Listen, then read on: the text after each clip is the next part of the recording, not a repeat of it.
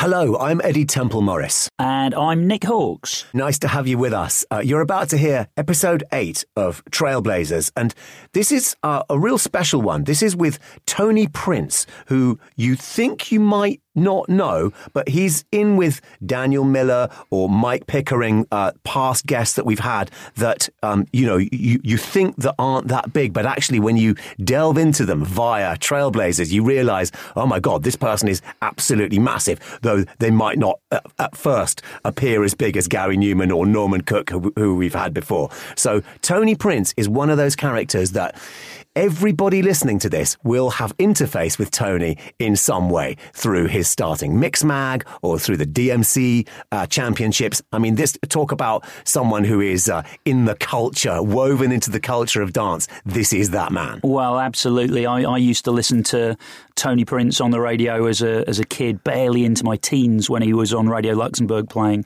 playing dance music, and, and that was certainly some of my first exposure to to uh, to dance music. Really, so, there, was, there, was, a beautiful moment actually when we recorded this when uh, when when Nick in front of me just don't pulled don't, out. Don't don't give it all away though. Don't give it away. okay. let, let, them all listen. Right. Eddy. All right then. Okay right. then. You'll okay. have to you'll have to hear it. and um, before we get started, a reminder: that you hear a lot of great music in this show, but it's all kind of a, a taster really of of the music that played a key role in in Tony's development. If you want to listen to the tracks in full, Deezer.com is where you go. And you'll also find special Trailblazers playlists there from Eddie and myself and our guests. So let's begin. Deezer, Deezer. Originals. Trailblazers, Tony Prince.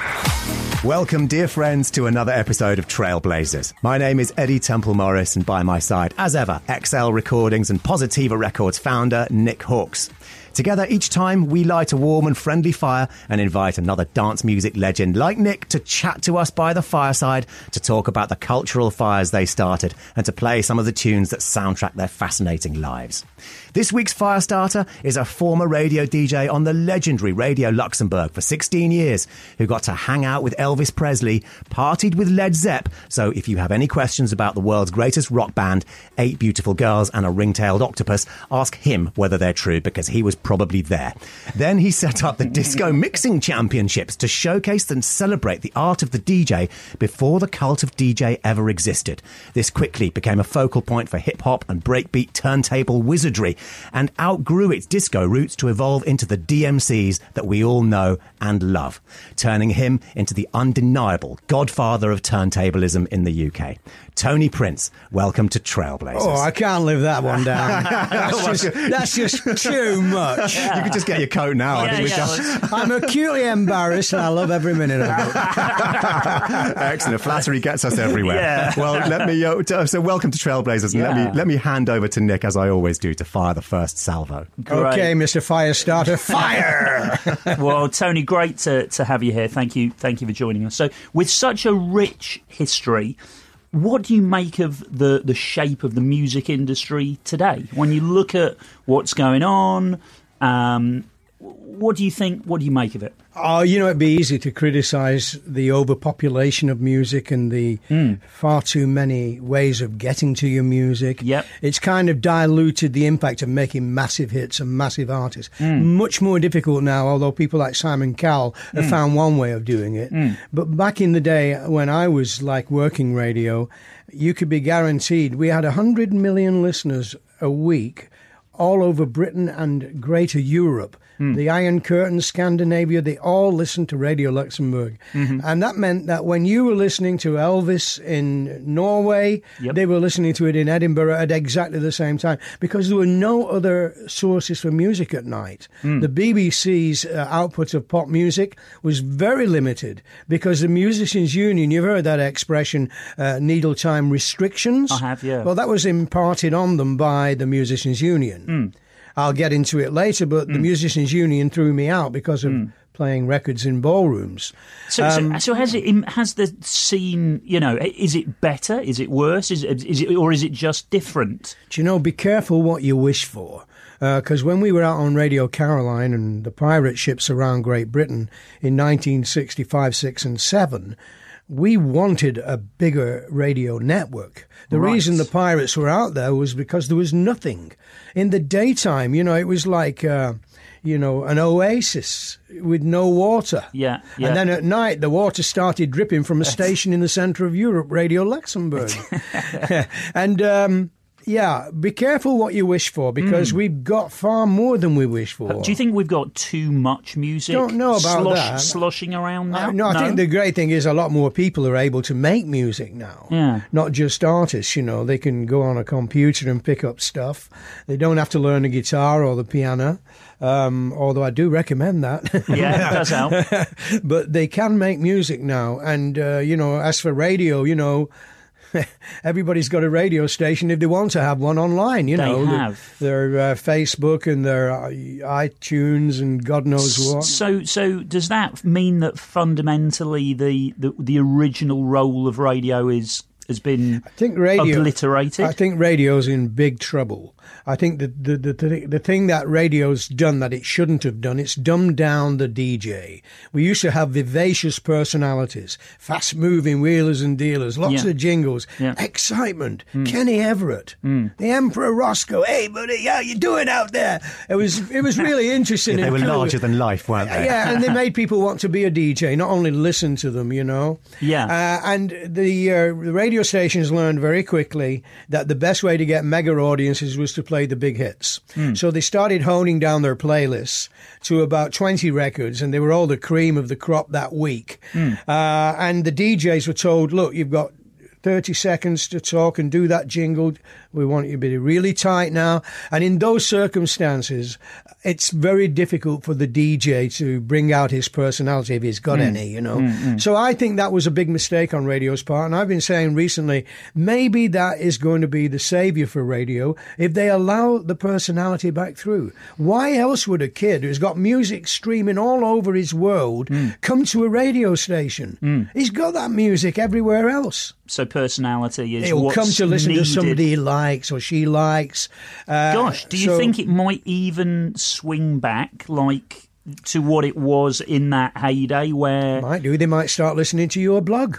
They might- well, hopefully somebody's going to hopefully it's going to listen. Somebody's going to listen to us. I'm sure. My mum has told me that she promises that she will. Yeah, Yeah, Uh, and we should draw the line between between speech radio and music radio. You know, when we were talking about this this, this massive decline and, and less relevance, it, we're talking about music radio because you know Radio Four still kicks ass in its own way. Yeah, I'm on And, Radio 4 tomorrow morning, actually. Are you? Yeah, 8.30 to 10.30. It's too late. Your blog won't have gone out by the time No, it no. happens. But I've been invited on to Saturday Live, which is a big thrill for me because I was blocked by the BBC for years. You know, I wanted to be on the BBC like everyone else. Hmm. For some reason, I never did get on. But recently, with my book, I've got a book out, which Yeah. we'll talk about Yeah, later. absolutely. Uh, they've invited me in to talk about it. And one of the things I did on Radio Luxembourg, and everybody knows this, I broke the Osmonds in the United Kingdom.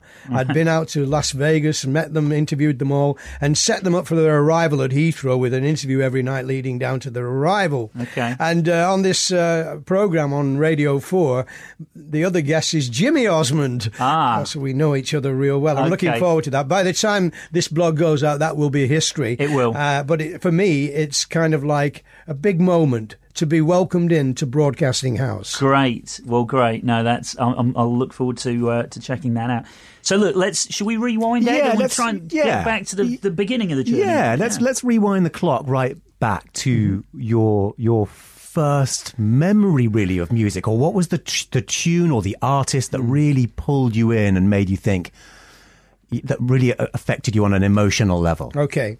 Well, I was born in the north of England in a tourist house environment, rather like Coronation Street. On Saturday nights, my mum and dad must have been party people. So it's genetic for me. And where was this? This was in Oldham, Lancashire. Uh-huh. And they went to the pub every night of their life. And I was an only child, and uh, it was tough, I can tell you. I, I never ever sat down and watched telly with my parents. But on Saturday nights, I'd stay awake and hear the clinking of bottles as they came up St. Stephen's Street with all their buddies. And they came to our house. The pubs closed at 10.30 in those days. So they all came to our house with bottles of beer, crates of beer, bottles of gin. And they'd settle down in our little living room and they'd put a radiogram on. Now, in those days, the music was very much Frank Sinatra, big bands. Uh, I wasn't particularly enamored with that, but they loved it. And then suddenly the radiogram would go off and they'd all start singing. One at a time, they had to sing a song, you know.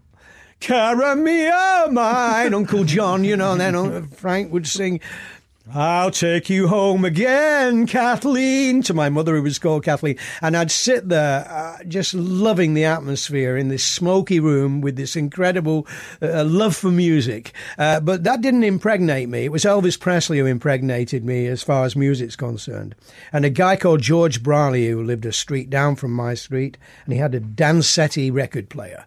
This was one of those that you could put eight records on and put mm. the arm over, and they drop down one at a time. And if you really liked the record, you just put one on and you make the arm stay there. So it just keep automatically starting again and again. Yeah. And we did that with Elvis Presley, you know, Heartbreak Hotel, and then his first album, which was absolutely magnificent.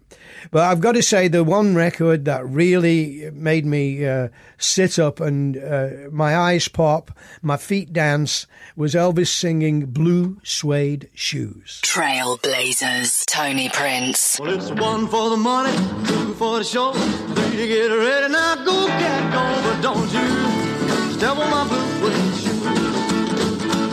Well, you can do anything but lay off of my blue suede shoes. Well, you knock me down, step in my face, slander my name all over the place. I'll do anything that you want to do, but uh-uh, honey, lay off of my shoes and don't you on my blue suede shoes. Gosh, that still sounds. Where, Uh... where, did he, where did he get that from? You know, if you look through the history of music, you know, before Elvis, you had the blues, you had country and western, rockabilly. Rockabilly was kind of influential, but the way he interpreted it, you know, he went on television and they wouldn't film him from the waist down because he was so cool. Yeah, it was dangerous. It was he was considered to be moving, dangerous. You know, yeah. it was too sexual for the generation who were watching him, and that just endeared him more to us. You know, Absolutely. And we all got in front of our mum and dad's dressing table mirror in, in their bedroom when they weren't at home, and we put Brylcreem on our hair and make front of our hair into a quiff, you know, and you know we'd turn our shirt collars up. And we'd try and do what Elvis did. We'd have the record on and we'd be miming.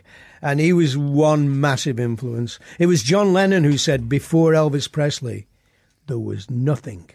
Yeah, in terms of youth culture, you're right. You know, and and and Elvis embodied that that danger Yeah. that I think is missing in youth culture icons right now, and that is, you know, the, and, the, and the, the conservative government called repetitive beats dangerous in exactly the same way, but decades and decades later.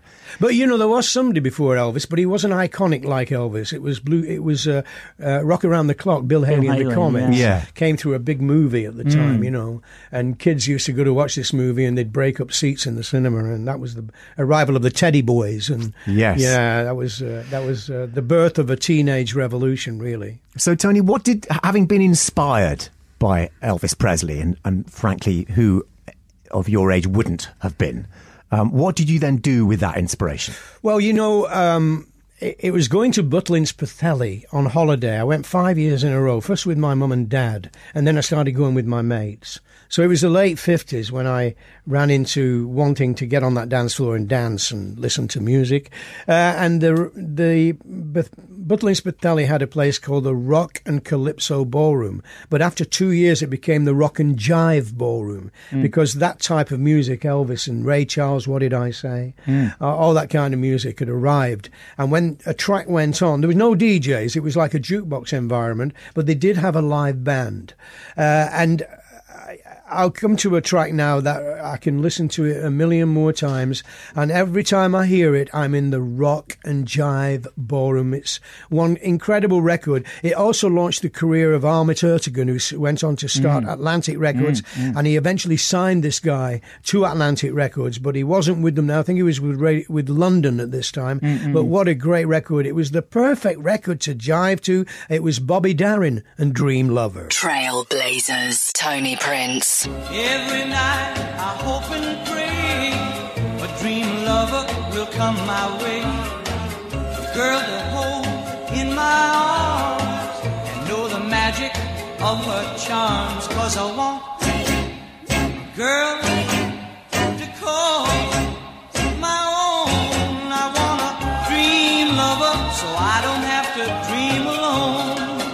Bobby Darin, Dream Lover, as chosen by Tony Prince, whose life we are soundtracking here on Trailblazers. Right. So, so where did we go to? Uh, where did we go to next? Let's, Tony? let's stay in Butlins, Pwllheli for a minute, shall we? yeah, yeah. I'm, I'm like, I walk in one afternoon and there's a guy sat there and he's he's polishing his boots. He's got a pair of cowboy boots and he's polishing them. These boots look really cool. So I get myself a milkshake. I'd never had alcohol in my life at that time. I was probably about 16 or something. And I go and sit down. I plonk myself down next to him and start talking to him, you know, and he's listening rather than talking back to me. And I'm saying how much I like the group he's in. He's in the resident group at Butlins. And I said how much I, I like music and I know all the lyrics. And he said, well, if you... Um, if you know all the lyrics, lad, why don't you get up and uh, sing with us tomorrow night? We've got a talent competition. Oh, I said, well, I will do if you'll lend me a pair of your boots. I, it was Ringo Starr. Yes, brilliant. and did he lend you his boots? The group was Rory Storm and the Hurricanes. Yeah, right. That okay. was before he joined the Beatles. Yeah. actually, the Beatles nicked uh, nicked um, Ringo from Rory Storm. But there you go. My mates and I, they said you've got to go in for this talent competition. I, I decided to sing Gene Vincent's "Bebopalulu," and. Um, on the night, my mates threw a couple of whiskies down my neck to give me Dutch courage. you Yeah. know, Yeah. First drink in my life. and uh, I'm side of stage now, right? And uh, Rory Storm's introduced one person. Then he comes over to me, and Ringo's looking at me. He points his drumsticks to the side of the stage. Got a pair of cowboy boots there. so he's he's brought them for me. You see? Oh, fantastic! Pays to be cheeky, doesn't it? Yeah, yeah. Well, I was cheeky, you know, I was a cheeky chappy. Yeah. And uh, Rory Storm says to me, What key? I said, Well, he said, What song? I said, Bebopalulu, Gene Vincent's Bebopalulu. He said, What key? And I said, Well, I'm in row four, uh, number 23. no, no, no, not what key for your chalet? What key are you singing it in? And I presume you I didn't knew- have a clue. I knew nothing about keys. I said, "You choose it, Rory. I don't mind." that was the whiskey talking. You know. He said, "We'll do it in C." Okay, I says. I'll go and put the cowboy boots on. All right. So Rory introduces me. Tommy. I was Tommy then. I wasn't Tony. Here's Tommy from Oldham. He's going to sing Bebop. Well, Bebop a Lulu, and the band starts playing.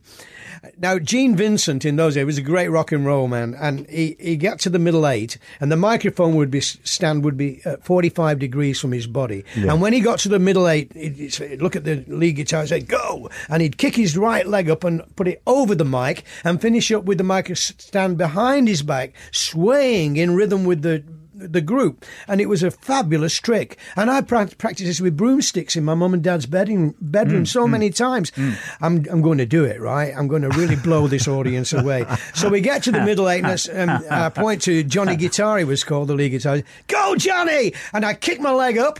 And the boot came flying off, landed on the head of a teddy boy. I didn't get my leg over the mic stand, and I fell off the bloody stage with the mic booming everywhere. well, the band couldn't play. The band couldn't play.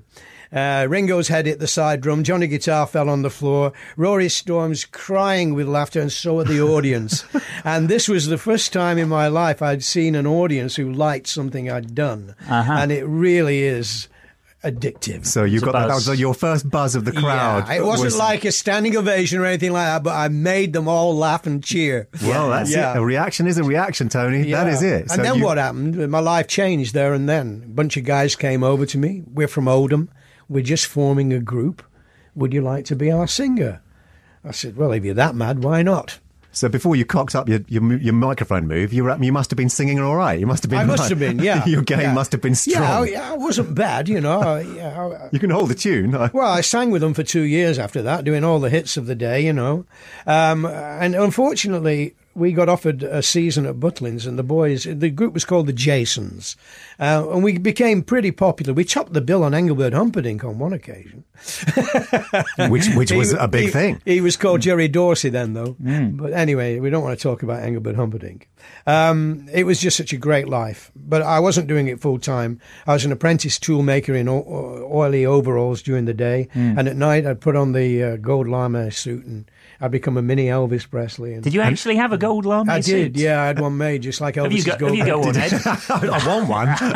I want, I want Tony's se- one. festival season, you secret, know, gar- secret garden party. That's Yeah, absolutely perfect. yeah. So, so Tony, did you tell your your your oily workmates about your secret second life? There's Or- no secret about it, you know. So you- well, you I were- you sang were- all day in the, Oh, in the okay. factory. You So know. loud and yeah, proud. They loved it. There was a guy who used to sing opera, and I'd sing rock and roll. We were competitive, different generations. But anyway, um, two years went by, and we we were such a great and formidable group. Really, I've got to say, I wasn't the only singer. There was another guy who sang as well, but it was a really tight unit, and we were offered a season at Butlins so I could turn professional back in the engineering, but none of the other boys would.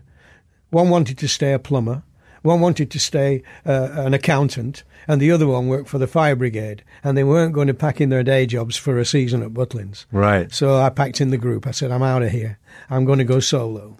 So for a little while, I did like the clubs of Manchester as a solo singer. I played a bit of rhythm guitar at that point.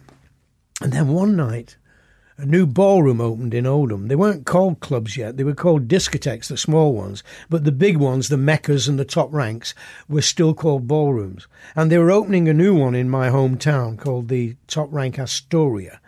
And I went down there and I'm stood at the bar and this guy comes over who I knew from a residence that we'd had at another ballroom, Johnny Francis. And he says, what are you doing, Tommy?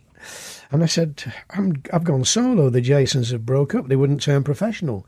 He said, I'm looking for a male vocalist. He's got a 15 piece orchestra behind us, right? And he wants me to be his singer. there was no hesitation. The next day I went into work and handed in my notice. I burned my overalls and I walked out a free man. I bet, I bet they caught fire very easily. yeah. So now I'm getting paid a proper wage. I'm singing with a 15 piece band. I didn't like singing with them as much as I like singing with the Jasons. I've mm. never really got on well with people who read the read the notes. Mm. To me, it's too conservative. It's too perfect. Mm. Yeah. Whereas rock and roll, playing a few wrong notes on the guitars, the drummer messing up every now and then. There's something more raunchy about a live. It's more human, group. isn't it? It's more human, Yeah. isn't it? You know, you talked about radio, you know, becoming Yeah. increasingly less human, and, and, and that's what it is. It's people like human. I think humans like humanity, don't they? I Yeah. certainly do. Yeah. Ah, It's just a better sound as well. A group of from an orchestra. I mean, you listen to all those Frank Sinatra records, the the the, the lush backing. I find that very boring. I can appreciate what a great vocalist he is, and Tony Bennett and people like that. But I'm not drawn to them like I'm drawn to people like Elvis, and even early Cliff Richard did some great rock and roll. You know. So there we are. I'm now a professional. Then one night, the DJ who'd been giving us a break, you know, every 15 piece band has got to have half an hour at the bar every night. And this guy who'd been playing the records, he never spoke in the mic, he just played records and he looked a bit of a geek, you know, he had glasses on and short back and sides haircut. And he hadn't shown up. So the manager came up to me and says, uh, I'm still Tommy, by the way. Tommy, would you like to stand in for him? I'll give you another £2 a night. You're not kidding. Of course I would. So now I'm rich. Not only am I rich, I'm singing with a 15 piece band and I'm playing all the music I love mm. and making that floor fill. Mm. And um, so I became a DJ. And within months, we got moved down to Bristol to another new ballroom. Mm. And that's when the Musicians Union came to see us to make sure all the musicians were getting the right kind of wages and, and uh, terms. And the secretary came to me and he said, You're playing records all day. I mean, this ballroom in Bristol. I was doing Monday, Tuesday, Wednesday, Thursday, Friday lunchtime. Sessions at night, different kinds of sessions. Saturday morning, Saturday afternoon, Saturday evening, and Sunday club. The only night I got off was on Wednesday because it was a private function when they didn't have a private function. So I was working every hour God gave me, but I loved it. I loved it. I loved it. I just couldn't get a better lifestyle, you know. Well, I mean, the idea of a, a club that's open Monday to Friday every lunchtime Can you is, is pretty interesting. That, that's precursor to Ibiza. Well, Yeah. actually, it wasn't. it wasn't a, don't forget the Cavern used to do that in Liverpool. Did Yeah, they, they but opened at lunchtime. Every lunchtime, yeah. But that's why you're here, Tony, ahead of the curve. yeah. Thank you. Uh, but where were we? Yeah, we were in Bristol. The secretary came to see me. He said, I'll get you more money. You should be getting more than this. Yeah. Two weeks later, I get a letter back saying it's been brought to my attention. You're breaking union rules, keep music live. Records are putting our members out of work because before records, when the band had a break, a trio played live music. Yeah. That obviously. It was just live all night. And I always thought that maybe Top Rank in Mecca wanted records because it was cheaper than trios, Hmm. but that wasn't the case. Gary Brown, who ran Top Rank, told me years later, no, it wasn't to save money on trios. Tony, he said it was because the people wanted the records. Yeah. You saw how the floor filled when you came round on that revolving stage and the Yeah. band went off. They'd cheer me as I came round with the records. When I'd finished my set and went round, the big band came round, they'd boo the big band. It was terribly embarrassing. oh, that's You uncomfortable. know, so that was it. Um, I was used as a test case in Yeah. Bristol. Top Rank used me as a test case. We had a big union meeting, and there were about 110 musicians there. Yeah. we all put our cases forward, and the case I put forward was, listen, DJs don't necessarily know how to play chords. They can't play drums, but I promise you, in their soul, they are musicians. Mm. I think you should embrace DJs into the union. Mm. How else are you going to control how much music they play? Mm. If you uh, divorce yourself from the DJ industry, you're going to create one hell of a problem. So it was voted. I mean, Top Rank said, you know, the danger is if you throw Tony out of the union, you're going to uh, look forward to the band losing certain nights, uh, the big band being put down to a 10 piece. This is all coming if you don't control the DJs. But they voted, and they were all musicians in that room, and 100 to 10 voted for me to leave the union. And they were sympathetic and said, if you ever want to rejoin the union, a £50 fine will do it. Mm. I said, I don't somehow think I'll ever be rejoining the MU. Mm. And I didn't. Mm. Wow, you talked about you know the, the, the business of DJing and, and their, their relationship with the business of DJing, and and I joked about you being ahead of the curve in another context. But how ahead of the curve were you? There wasn't a business of DJing then, because everything was jukeboxes, wasn't it? So you literally were one of the, you you were one of the very first DJs in the UK. Of course I was. I wasn't one of the first radio DJs because you had Alan Freeman, Pete Murray, Jimmy Savile, Sam Costa, people like that, real icon DJs. Not one of them who set out in life to be a DJ. They set out uh, to be actors or something. Yeah. Savile was a manager of a ballroom. Um, you know, so that you had Radio Luxembourg and uh, just very little music on the BBC, and it was called the Light program in those days. Yes. what is now Radio One was the Light program. How could they call a station the Light program? Why didn't they go all the way and call it a lightweight program? You know, but um, yeah, um, where were we? We were we were DJing. Uh, I'd been thrown out of the union, and I got on a TV show. Uh, there was a show in Bristol called Discs a Go Go, uh, which was commentated on by Kent Walton, a DJ, a Canadian guy, who used to do wrestling commentary on Saturday and Discs a Go Go on Wednesday night. And what year are we in now, Tony? Uh, you're in now 1960. I just remembered something I didn't tell you. We're in 64. And two years earlier, before I came down to Bristol from the top rank in Oldham, I had an amazing night. I told the manager which groups to book into the Oldham top rank, and I told him to book the Beatles on the strength of Love Me Do. And the night they arrived at the Oldham top rank was the birth of Beatlemania because Please Please Me went to number one Right. on the NME chart that night. McCartney in my dressing room showed everyone a telegram from the NME. So I was there at the birth of the Beatles, really, as well, which is Wow. something, you know. Wow. Uh, but now back to Bristol. I was on Did, this. did Ringo remember the flying boot He did, incident? He did, yeah. He did. Yeah. I interviewed him a couple of times and he always took the mickey out of me about Okay. it, you know. yeah, I'm glad he remembered it. Actually, on the, speaking of the the Be- the um, the Beatlemania thing, there's reference to that in your, your book, isn't there? Didn't you hang out afterwards or something With the, McCartney? with the guys after that show? Didn't they all go no, back? no, to, no, they went. later? I'll tell you what happened. They, they were sharing my. They were or- my dressing room. I'd had to stay on stage. There was no exit off the stage. It was mad. Right. It was. It was mad full. There were two thousand people outside the ballroom in the street, and they weren't going home. You know. It was the most amazing night. It definitely was the birth of Beatlemania. Right. It had been trickling. Now it was really yeah, massive. you know. exploded. Yeah. And uh, we went. Uh, we, closed the night down, you know, told people to get out of there. And there's all these bodies in the corridor backstage with the Red Cross trying to get these girls to come round with smelling salts. some of them were feigning, some of them were feigning having fainted Yes, because they got. Nearer the Lords and Masters. You know? So we're in the dressing room, and the, uh, McCartney introduces Lennon, who'd been in the toilet with a girl. He came out of the toilet, and Hmm. Paul McCartney introduced John Lennon to a, a mucker of his dad's. He, he used to know his dad years ago, whatever. I don't know if he was in the army or what.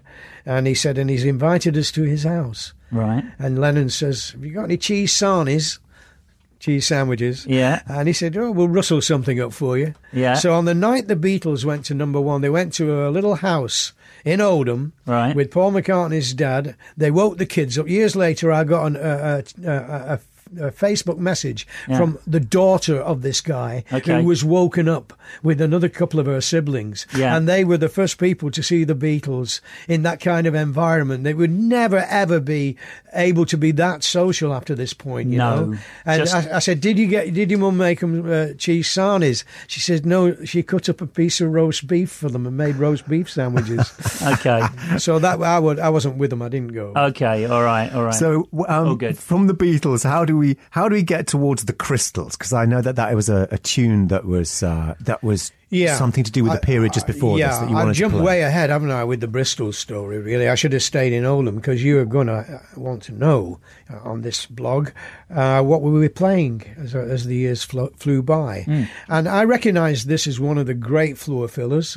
It was also the arrival of Phil Spector, Yes. who uh, younger people will not know, but Google him. He's in prison. The Wall of Sound, we all know him. Yeah, Ronettes and all Yeah. that stuff. He, he he created this incredible sound in the studio, and his entry was through a group called the Teddy Bears. Um, I think "To Know You Is to Love You" was, Yeah. was their hit. That was Phil's first solo hit. But then Yeah. he started producing. He preferred producing, and uh, he created this group called the Crystals. Hmm. Three beautiful black girls, and uh, Jeff Barry and Ellie Greenwich, famous songwriters, uh, wrote this song with Phil Spector himself. And whenever you put this on, it was one of the all-time great floor fillers in that period, and it was "Da Do Run Run." Trailblazers, Tony Prince. Made 'em on a Monday and my heart stood still. They do run, run, run, they do run, run.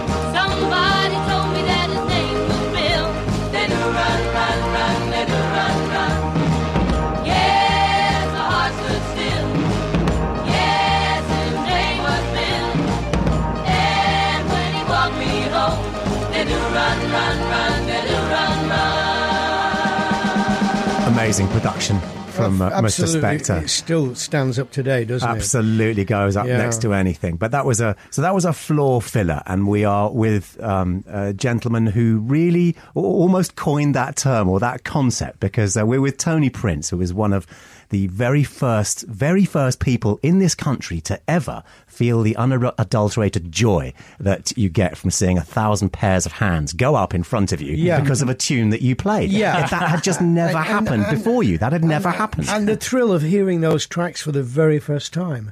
That happened throughout my life, you know, whatever, all the big hits, you know, even Sergeant Pepper's uh, album, we DJs were so lucky that we could hear them first. And then, you know, you, you got a track you love and you can't wait to play it to your mate who loves Yeah. music like you. Well, it was like that on the radio. You just couldn't wait to be the first DJ to play something to Quick- the audience. Quick question. So you didn't have any? You would? Did you speak between every single record? Yeah, I'm afraid so. Yeah. I brought, I brought that to an end later in my life, didn't I?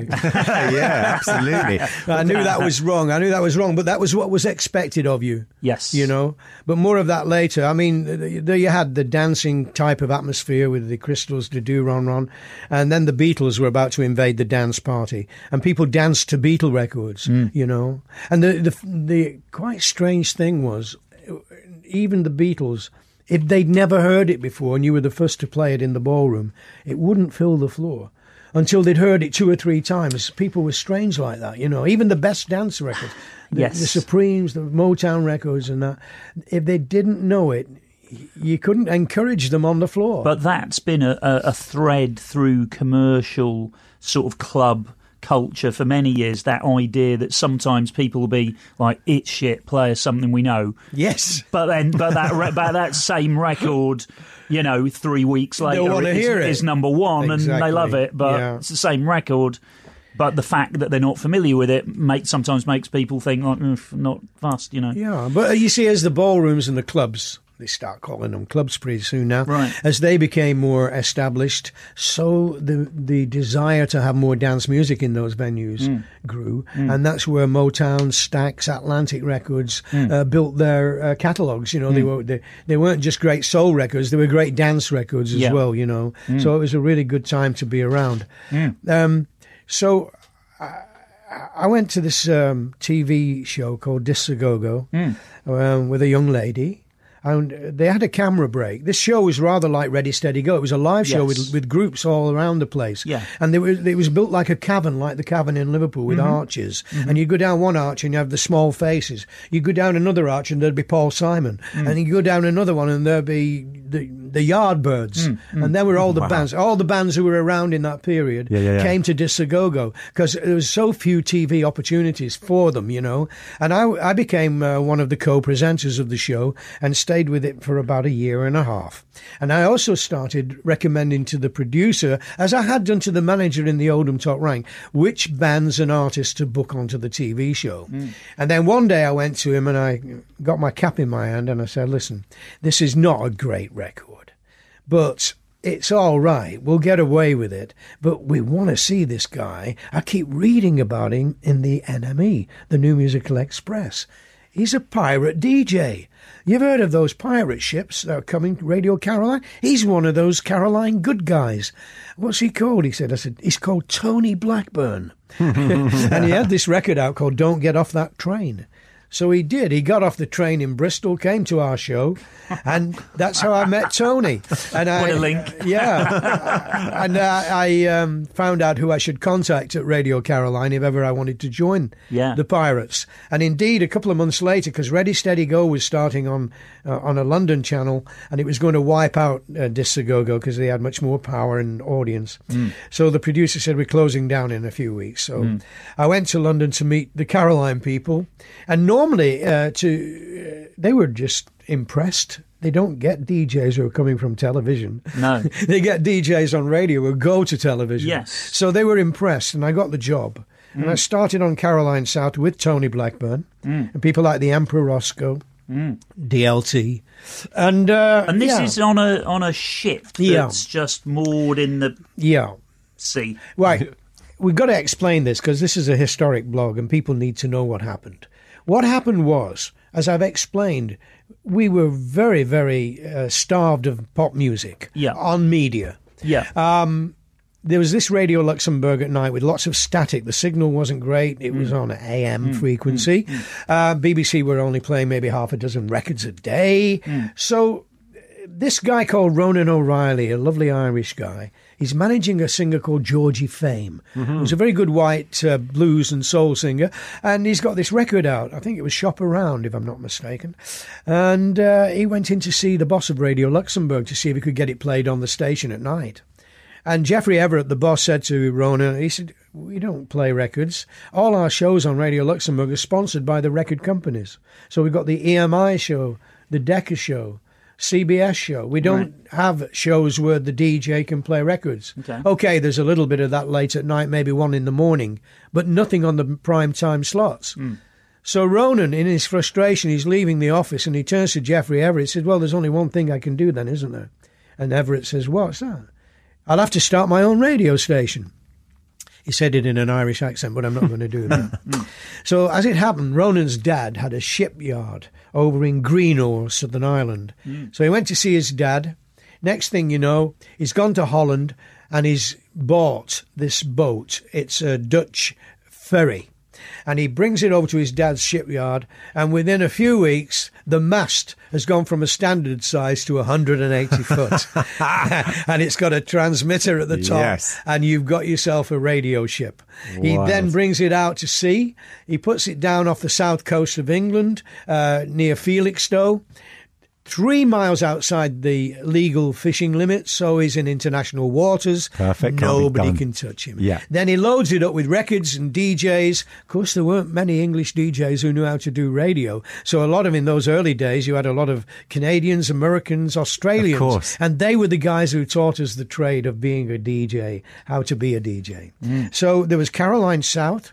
And then he got another ship and he ran that up to the Isle of Man, and that became Caroline North. And then a company called Radio London brought a ship across the Atlantic, and that became Radio London. And then you had 270 off Scarborough, Radio Scotland in the north of of, of the uh, of the British Isles, uh, and then the, even the uh, the the Thames estuary, where we've got forts, where we used to put guns to fight the the the Germans if they dared to attack us. Yeah. they were redundant now, but Screaming Lord Sutch, who people may have heard of, Yeah, started a radio station there, which became Radio City. So it was all going mad, you know. I was mad, and then. One of these pirate uh, fort owners got in a fracas with someone and got killed. And that was it then. The government moved quicker than they probably would have done to bring in the Marine Offences Act to make it illegal. By this time, I'd been on Caroline North for a year and a half. And it was just the most wonderful time. The music that was coming through, we're talking 65, 66, 67. Um, And this is freedom. You were you were getting. What, what- I'm interested to know in those days. You you know you talk about all these these radio stations mushrooming up, but um, and you've got the establishment sort of on on the mainland. Did you have the freedom to be able to play what you wanted, or was it a playlisted station? In the early days, it was pretty well freedom. And then uh, a, k- kind of a playlist came up with a, a number of records on the A list, a number on the B, a number on the C. Uh, so the A get rotated more than the Bs, and the Bs get rotated more than the Cs. Same system as Radio One yeah, has now. Yeah, but it was quite has, an yeah. extensive list. You know, it was very generous for the DJs. Uh, and uh, to be quite honest, it was a pirate radio station. If we liked something, it wasn't on the playlist. We played it anyway, you know. and if we didn't like it, we wouldn't play it. And we had our own hot shots and picks to click and things like that. We chose our favourite record each week. So it was great, yeah. And then the government moved. And Pick, they did you say picks to click? pick to click. Pick to Pick to click. click. Yeah. Sounds sounds like an, an Instagram precursor. Yeah, yeah, absolutely. Well, it all is precursors, and you you were Oh, Hot Shot- establishing. Hot Shot yeah, was another Well, you were yeah. establishing the model that commercial radio and BBC Radio One and then Radio Two followed Yeah, later I, on. I think we'd been trying to emulate American jocks to a, to a Yes. great degree, you know. So we, we did the British version of it. Yeah, of course. Yeah, and and like you say, often with these these lovely uh, sultry uh, tones of, of the these Americans who. Yeah, put deep voices and great American accents and whatever, and like you'd, you'd hear these great voices, Exactly. these you Oh, know we- Roscoe and we had and those. We had Bob Stewart, Bill Mitchell. We had some really lovely Duncan Johnson, some really great low voice DJs. I was a royal regal rocking ruler. I created the Prince's Palace of Peachy Platters where nothing else matters but the good times. Now here's Sergeant Pepper's Lonely Hearts Club Band and all that kind of stuff. You know. So Now- Tony, so um, musically in, the, in this period when you're when you're on the, this ship, what was what what's the what's the tune that we can play that that might um, encapsulate that period or, or might sort of give us a musical window into that period? Okay, well, I think we should stay with um, dance music for the sake Mm. of this blog. Uh, and you couldn't get better in those days than the Four Tops. Uh, but I'd like to play a Four Tops track, and then right after it, I'd like to play another kind of uh, uh, rock and roll band who were very popular on the dance floor. But first of all, how about the Four Tops? Reach out, and I'll be there. Amazing song. Trailblazers, Tony Prince. Amazing.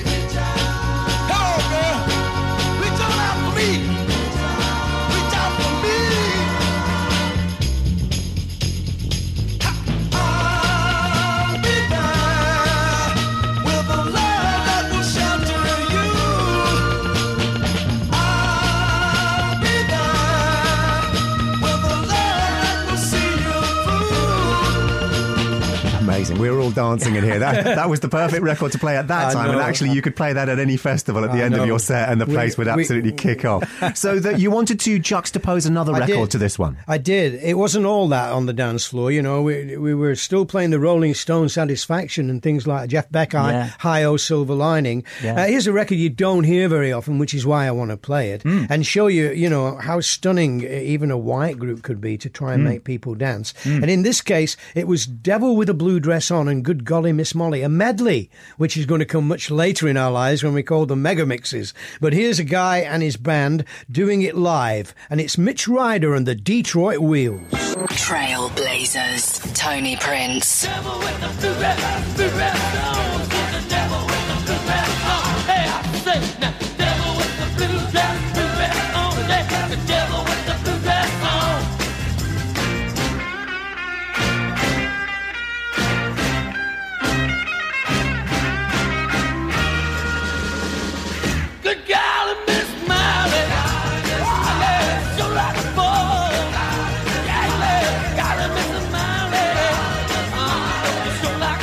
Mitch Ryder and the Detroit Wheels. Devil, Devil with a blue dress on slash Good Golly Miss Molly, as chosen by the UK's, if not first, one of the very first superstar DJs in the UK. And that is a fascinating record because right there in the title, you've got two titles fused together. Yes. It's a live mashup, isn't it? or it's, Yeah, a, it's a a- live mega mix. It's a a, it's a live mix, mix, yeah. a remix, whatever you want to call it. Yeah. This is something really culturally important because it, but- foretells But it so wasn't much. done by a DJ. It was done by live musicians. Yeah, you absolutely. know. They did a segue Yeah, in the yeah, middle of a song, yeah. turned it into another song. I think they'd called it a medley back then, although Yeah. maybe a medley would be more than two tracks. You Yeah. Know? But anyway, I, I just had to play that to, to your listeners to show them that we're not going to be always predictable about what we want to play on this show.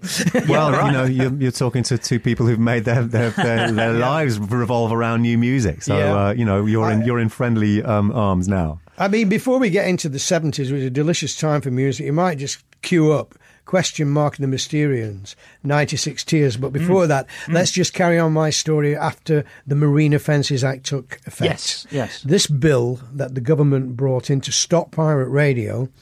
Um, it actually said if you're a British subject, you can't work on those ships. If you're a British company, this is what really killed it. If you're a British company, you can't advertise with them.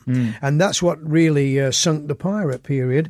It came to an end. So we all came ashore. Some went to the BBC, which had just formed its new Radio 1. Uh, and the reason it formed Radio 1 because they'd had a meeting with the government when it was decided this bill was coming in and the BBC agreed they had to start something to counterbalance the loss of the pirates. And that Radio 1 was their effect. But for a while it wasn't as great as it became later because they were infected by the Musicians Union rule, needle time restrictions. Yeah, so right. even when Tony Blackburn opened up that new station, followed by Jimmy Young, uh, uh, followed by the Emperor Roscoe, followed by you know, it was just a it was a mess, Right. really. Right. And they had live bands. They had Bob Miller and the Millermen doing Beatles "Can't Buy Me Love."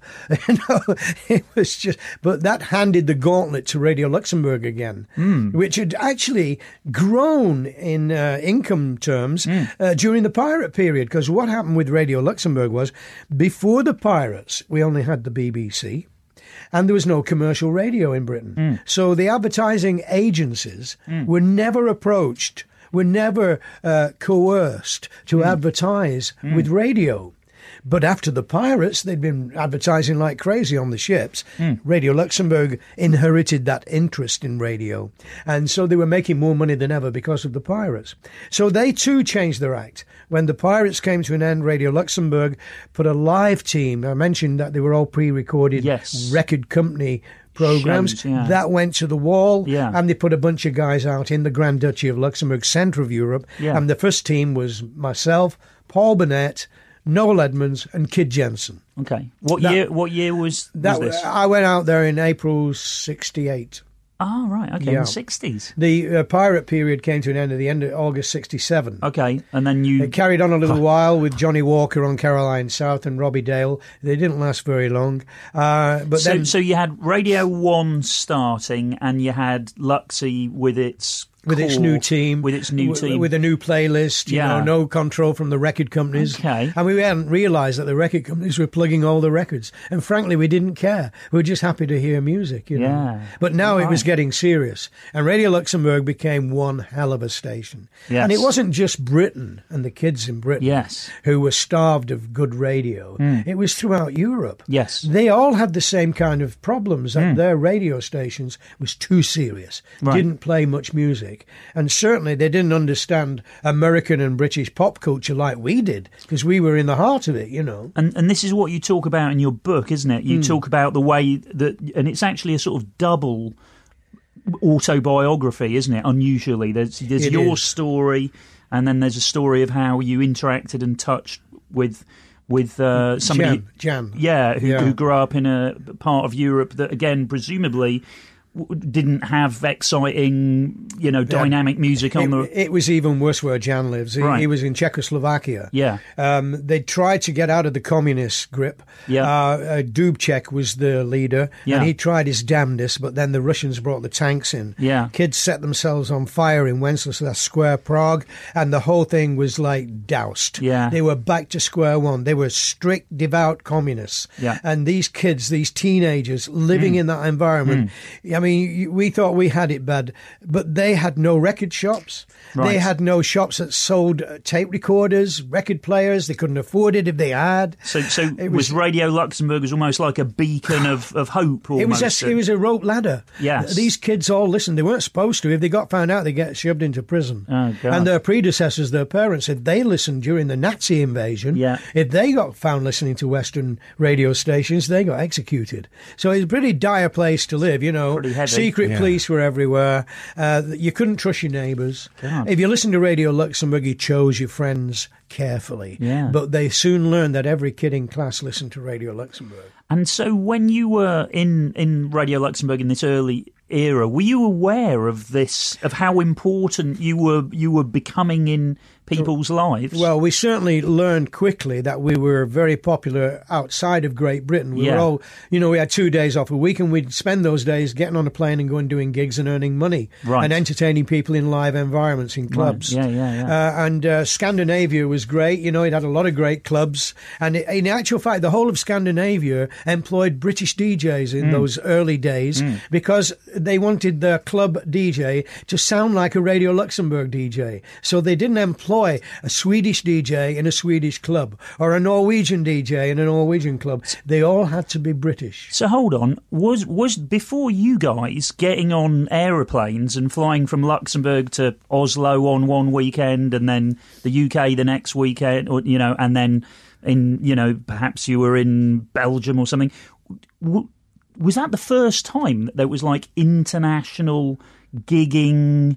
DJs going to different countries on a sort of rot- weekly basis or whatever. Yeah, because I can't imagine any other any other way that that sort of thing would have been Well, born. That it- was it- Yeah, that's If- where that fire started. I mean, if, if you think about it, the first discotheque was purported to be uh, in Paris. Right. That was a small club, whereas everybody had vast venues. Right. Uh, now those clubs were really burgeoning, you know, Yeah, especially in places like Scandinavia. Yeah. And while they had these English-speaking DJs from the mid-60s onwards, Yeah. there was a guy called Alan Laurie who had a company called the IDEA, Right. the International Disc Jockey and Entertainment Agency, and he coined it. He Hmm. Brought all these English DJs. Yeah. He was based in Copenhagen, and he used to spread those DJs. I think there was a point where he had a thousand DJs working clubs of Scandinavia. Right. And he also then got in touch with us, and uh, some clubs wanted to pay us a lot of silly money to come and entertain. And Yeah, great. So we did a lot of that. But no, I didn't know the Czechs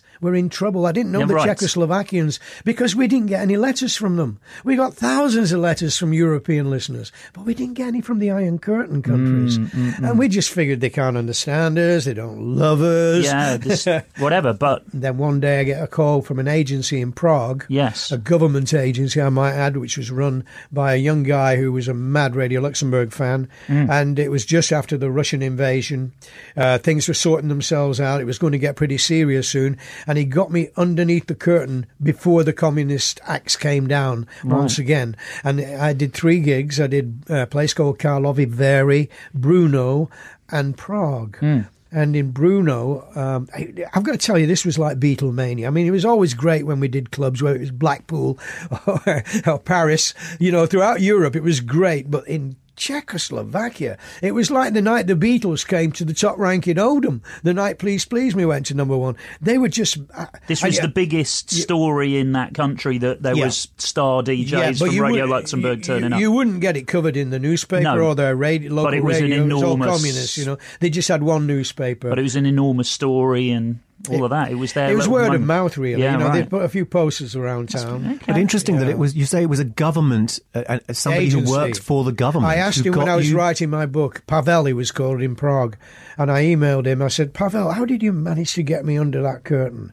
He said it hadn't quite got t- too tight. Yeah. It had been, you know, it'd been great. We'd had the Prague Spring, Yeah. which was a six month period during Ju- Dubček's move to make it Hmm. more westernized, more democratic. And then the Russians came. They've played, play. I mean, there's a story in the book of Jan. He's now working on a railway. He started a disco in an old railway station. All the kids from the village trudge through the snow, and he's got eight records in his collection, and they keep having to play every one of them B sides, time and time again with uh, you know uh, fruit wine as he called. it. I don't know whether fruit wine was alcoholic or not. And then one night in the billet with all the other soldiers, a phone call came through, and it was the next railway station down. Somebody had been listening to the uh, national radio station, and the Russians had invaded. The planes were landing in Prague. You know, the tanks were on all the borders, and all the Czechoslovakian army were on the other borders, making sure the West didn't come in. They weren't bothered about the East, and it was the East that was coming in to get them. You know, so w- when I went back to see Jan 30 years later Yeah. For a reunion night on the very same night that I'd been there, we started chatting, him and the owner of the club and a couple of other people. Mm. And they started telling me what it was like being a teenager during that period mm. when Radio Luxembourg was an escape route to the West, mm. when they all learned English because they had to know what those bloody groups were singing about Right. and those DJs were yelling about. Yeah. So, you know, I still meet people who learned English listening to Luxembourg who've got static in the voice. but anyway, uh, Do they speak? Do they speak quite loudly? And I love you. and then, and then, and then the voice kind of goes a bit back again. Hey, hey, it because comes that was waves. actually the one of the defining features of when you used to listen to well, when I used to listen to Radio Luxembourg as a kid. Yeah. it would kind of come and go, wouldn't it? On the air, Yeah. it would kind of drift in, and and we had that problem sometimes. Like when I was listening to you on the radio in the early '80s, um, and we move into this period, I'm sure shortly. Like you'd play like a great uh, underground club record because you did this show called the Disco Import Top 20. Yeah. And I'd be listening to it. Oh, this is great! I can't wait to hear what this record is. And you'd be going, Oh, that's. Uh, you'd be like, That's 'cause you- tumble, tumbleweed. you were in. Bristol, You so that what? signal had to go right across Yeah. the country to get to you. And then, and then, and then you'd be, easier. and then you'd, you know, you'd have back announced it. You'd be on to the next record. We're like, I don't know what it was. Yeah, Oh, man. frustrating. Yeah. Uh, it was the same down the decades. Every every generation had that problem.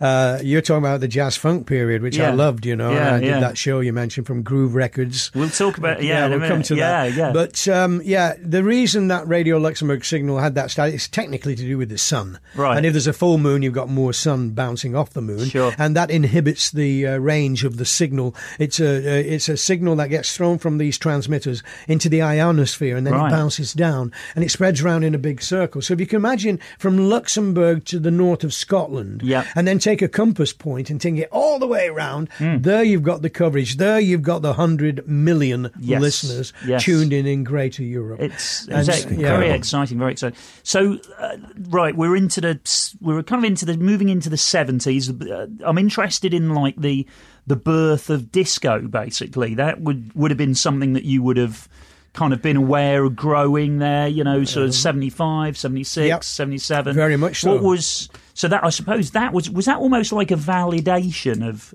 Of the some of the stuff that you'd been Yeah, kind we of fighting for, because you Yeah. you know back years before you were like, no, it's cool for a guy to play records and it's fine and it should be allowed to happen. And then come maybe 77, 8 ish, the whole world was just that's what the whole world wanted to do, right? Was Well, here, was it here, was- it here was- guys play records and It dance. was, it was Saturday Night Fever. Right. You know, we, Bee Gees, John Right. Travolta. that was the point that was where that was when dance music really became Uh, came of age, Yes. uh, became incredibly popular. Mm. And in fact, I was program director at that period. Right. I'd left Luxembourg, having lived there for nine years, and Okay. I'd been made program director. Yeah. So I came over to London, working in London. Mm. Brought my family back, which mm-hmm. was a big relief, you know. Okay. Uh, and I had to keep the station, uh, you know, hot and Yeah, relevant popular. and- yeah. Radio One was starting to sound like a good radio station. Uh, Capital Radio had started, you know, Yeah. in Piccadilly in Manchester. Yeah. we had the competitors coming at us, you know. Okay. and we still had that signal, you know, that static. Yeah, right. Uh, so I had to do something pretty dramatic. Right. We were losing audience. Okay. So I went to see my governor, Alan Keen, and I said, Alan, I'm going to suggest something now, and I want you to back me. I want to make the whole station into a disco station. I said, because Okay. it's really in vogue now. Yeah, yeah. And he agreed to let me do it as a trial. And that would have been a brave, but a brave thing. Well, it was the because- last resort really, for me. Right, I right. mean, you, we couldn't stop that drip on the audience. Yeah. And it wasn't the fa- station's fault. Yeah. The station was still great. Yeah. But the comparat- comparison with signals Yeah. made it very weak indeed. Okay. So, you said, let's be bold with yeah. our music. So we started a top 30 disco show. We Yeah. made Friday Black Friday, Yeah. all black music on Friday nights. Yeah. We had the top 20 import show Yeah. with those great jazz funk tracks which we played, uh, and a lot of dance music programs, but generally dance music programming. There was no rock anymore, apart from, I think, we had a rock show. Uh, I don't know whether it was Kid Jensen at that point. I think he'd left. Hmm. But no, we gave it all up to dance music for a while. And then one day, Gallup Research came in to see us, as they did every time they did a survey. Yeah. It was we did one every six months because you had to go to the advertising industry with your figures. Probably nervous time. Nervous. you, I didn't sleep the night before, knowing they were coming in. Yeah, yeah, yeah. And uh, anyway, he came in, and we doubled our audience. Wow, Doubled wow. it. Yeah. It was just an unbelievable success. Brilliant. And Brilliant. w- me and Alan went out and got very drunk that night. Great. Great. Yeah. Let, well, let's let's hear a, a record from from that era. What would you? Well, you know, you want to get into the jazz funk later. I, I asked earlier on, can we keep one back for the early 70s? It's not really a dance record, but again, it's one I want your listeners Great. Let's to. all yeah, play. What it's it? Question Mark and the Mysterians, and it's 96 Tears.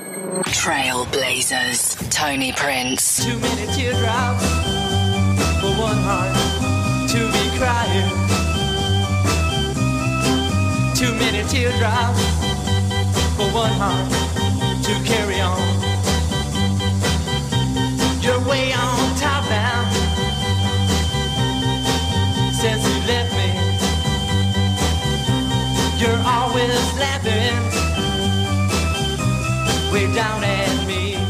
Want to hear more of the music? Don't forget, you can listen to the tracks in full by heading over to Deezer.com. Where you'll also find special Trailblazers playlists.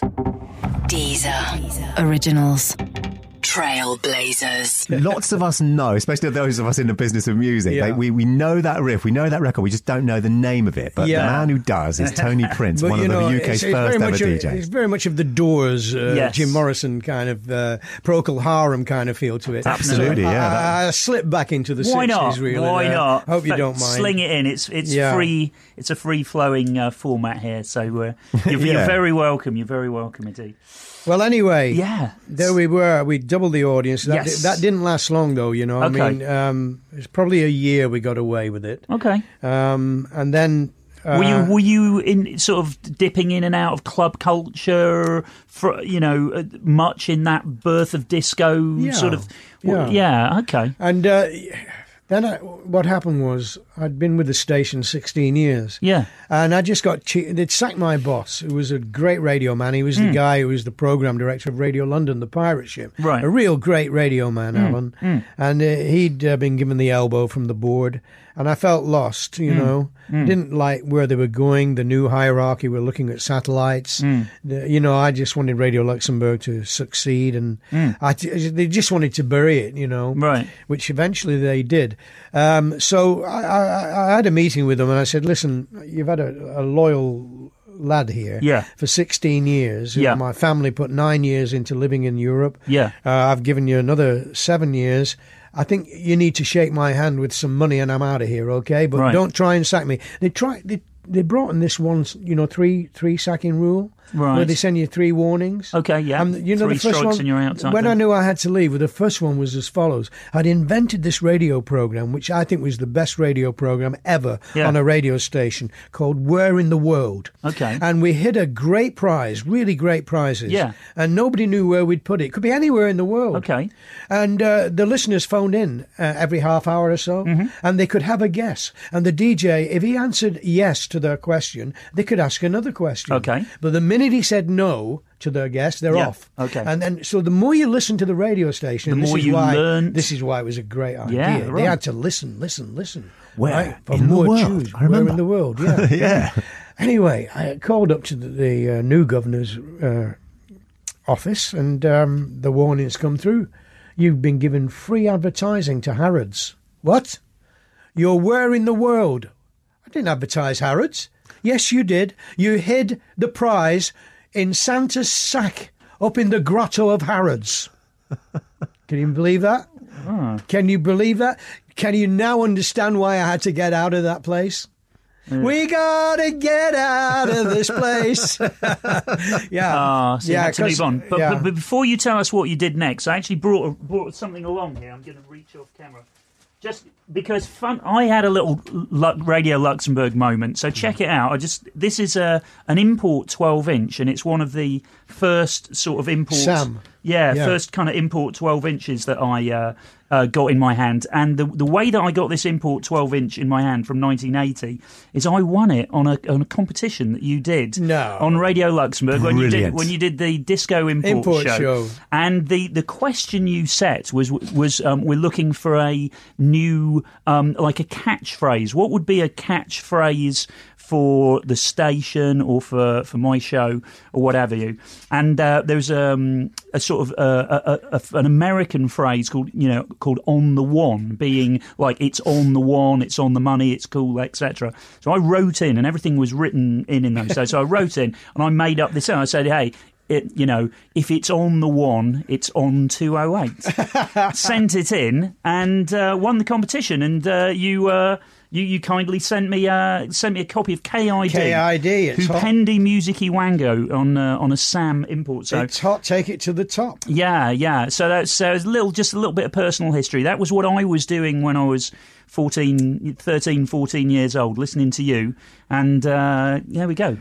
How brilliant. Nice, How right? brilliant. I actually meet so many DJs who used to listen religiously to that program because, Yeah. of course, it was the music we all wanted. It was wasn't so exciting, and for me, you see, like just being involved. You know, dan- you're playing all this cutting edge dance music, and and you know, you're 13, you're 14, you can't go afford to go out and buy, you know, American import vinyl records or what have you. Um, so so yeah, the idea, wow, this came in the post, an Yeah. American import thing, Fantastic. and um, yeah, yeah, yeah. And you were saying the that um, you got the chart from Groove. Yeah, Records. Groove Records, uh, uh, and yeah. Groove Groove Productions logo is on here, which was kind of linked to the to the Groove Records thing. Yeah. And there's another there's another link there because Tim Palmer uh, and who was um, essentially sort of running Groove Records. you- His mother sat by the till. Gene, Gene, yeah. Now, yeah. Gene, this is a very interesting part of, of record store culture. So, Gene um, was affectionately known to me and my, my best mate Andy Smith as the granny from Groove. We Yes. called her, and we used to come up to to London on. Um, on the coach or whatever from Bristol and go around the record stores. And Jean must have been in her which seventies, sixties, seventies. Oh, yeah, definitely. So you know, Yeah. but she knew everything about like the, the most new cutting edge rap records. Uh, you know, She sort of- knew what she was selling. Oh yeah, Yeah, so yeah, she was a deep, deep knowledge. Fantastic. But it was just this person who was in their sixties or seventies. It was Tim Palmer's mum, and uh, and then of course it was Tim then who gave me uh, a jo- the job at City Beat, out Yes. of which XL Recordings started, and the decks. It just I feel like I'm riffing a bit, but f- forgive me. And then the the Technics decks that used to live in Groove Records are now uh, in in my house. So, so, I, so I- you nicked Brilliant. them. I, I no, Tim, Tim, Tim gave me them when uh, when Groove. Oh, yeah. when- he did when Groove Records when Groove Records shut down. Are you listening, Tim? Yeah, he, he gave me the he gave me the decks. So there we go. It's all interlinked. you see. wonderful. Oh, fantastic! Wonderful. Well, we've now uh, Nick has, has beautifully uh, segued us from this. From we're we're going out out of the 70s. We're at 1980 was when you got that record, Mm. Yeah, right? yeah. So, so let's leave the 70s behind. And with that, Tony's spectacular hair from that, uh, from that period. He had the most spectacular mullet in those days, and you see it on the cover of his book. um, and so we come into, to, uh, to the 1980s and with, uh, with Nick Halkes brandishing this, uh, this treasured 12 inch, we, we now kind of leave 7 inch culture and we're now in 12 inch culture. So, so let's, it now would be a great time to play the best, not the, but the best for many people, but uh, the, the, I think it was the highest selling 12 inch record of all time. And I think it we could do still remains the, so tell us about Tony, about your relationship with Blue Mondays, uh, but with Blue, with New Order's Blue Monday. Well, I mean, I, I had Mixmag at that time, you know. I mean, it was just so incredibly different. So, so you'd yeah, you'd exited from 208. You've jumped ahead here. yeah, Eddy's. You're Fast, going way ahead. I haven't told you how I got the idea for DMC yet. Oh, okay. Well, uh, well, well, well, should we spin it back then? Should we spin it back to then? All right, yeah. Let, let's let's spin it back to yeah. Let's let's spin it back to you getting the idea for the DMCs because that is you know that is a really important part of our, our cultural is. heritage. It is, yeah. I mean, it's a well-known story amongst people, you know, who know DMC over the years. Um, here I was play, playing all the dance music. Yeah. Uh, you know, I did the top twenty imports myself. And uh, I also employed DJs on the station. Hmm. I uh, employed uh, Steve Wright and Mike Read, for example, Hmm. and Rob Jones and Timmy Mallett, who's a great mate of mine. Good God. Good old- yeah, he didn't stay long, Timmy. Okay. He went to Piccadilly in Manchester, and made a great career for himself. Um, but anyway, that be as it may. Um, I used to get cassettes from DJs who wanted a job on the station, and these cassettes had their voice on and their ideas and you know the music. And I used to get you know hundreds in a month. Yes. Um, and one day I got a cassette and I played it in my office. And There's no voice. And I kept listening. I kept listening. I went for another track, another track. There's nobody talking on this. I've got a nutter here. So I put the cassette on the corner of my desk and there it stayed for a few weeks. And then one night I'm having a little tidy up and I see the cassette. I thought I'll have another listen to that. Maybe it's something on the other side or what. So I'll listen in the car going home. I'm driving down the M4 with the cassette playing and God, I get it. He's segueing, he's mixing, he's mixing in tune, in beat. It's just from one track to another. It's seamless. It's bloody beautiful. I'm freaking out going down the M4. I get home to Christine, my wife, and like, go ahead, put the cassette player on, listen to this. So I was really taken by it, you know, the idea of mixing. Um, and so I called the kid who'd uh, done it. Uh, Alan Coulthard, he was called, and he came from Wales. And I said, I want you to come down to London once a week and do Yeah. a mix for me. So he did. He came down and he started doing these regular mixes. Yes. The next thing you know, I start getting letters from DJs in clubs. How can we get these without the static in them? yeah, right.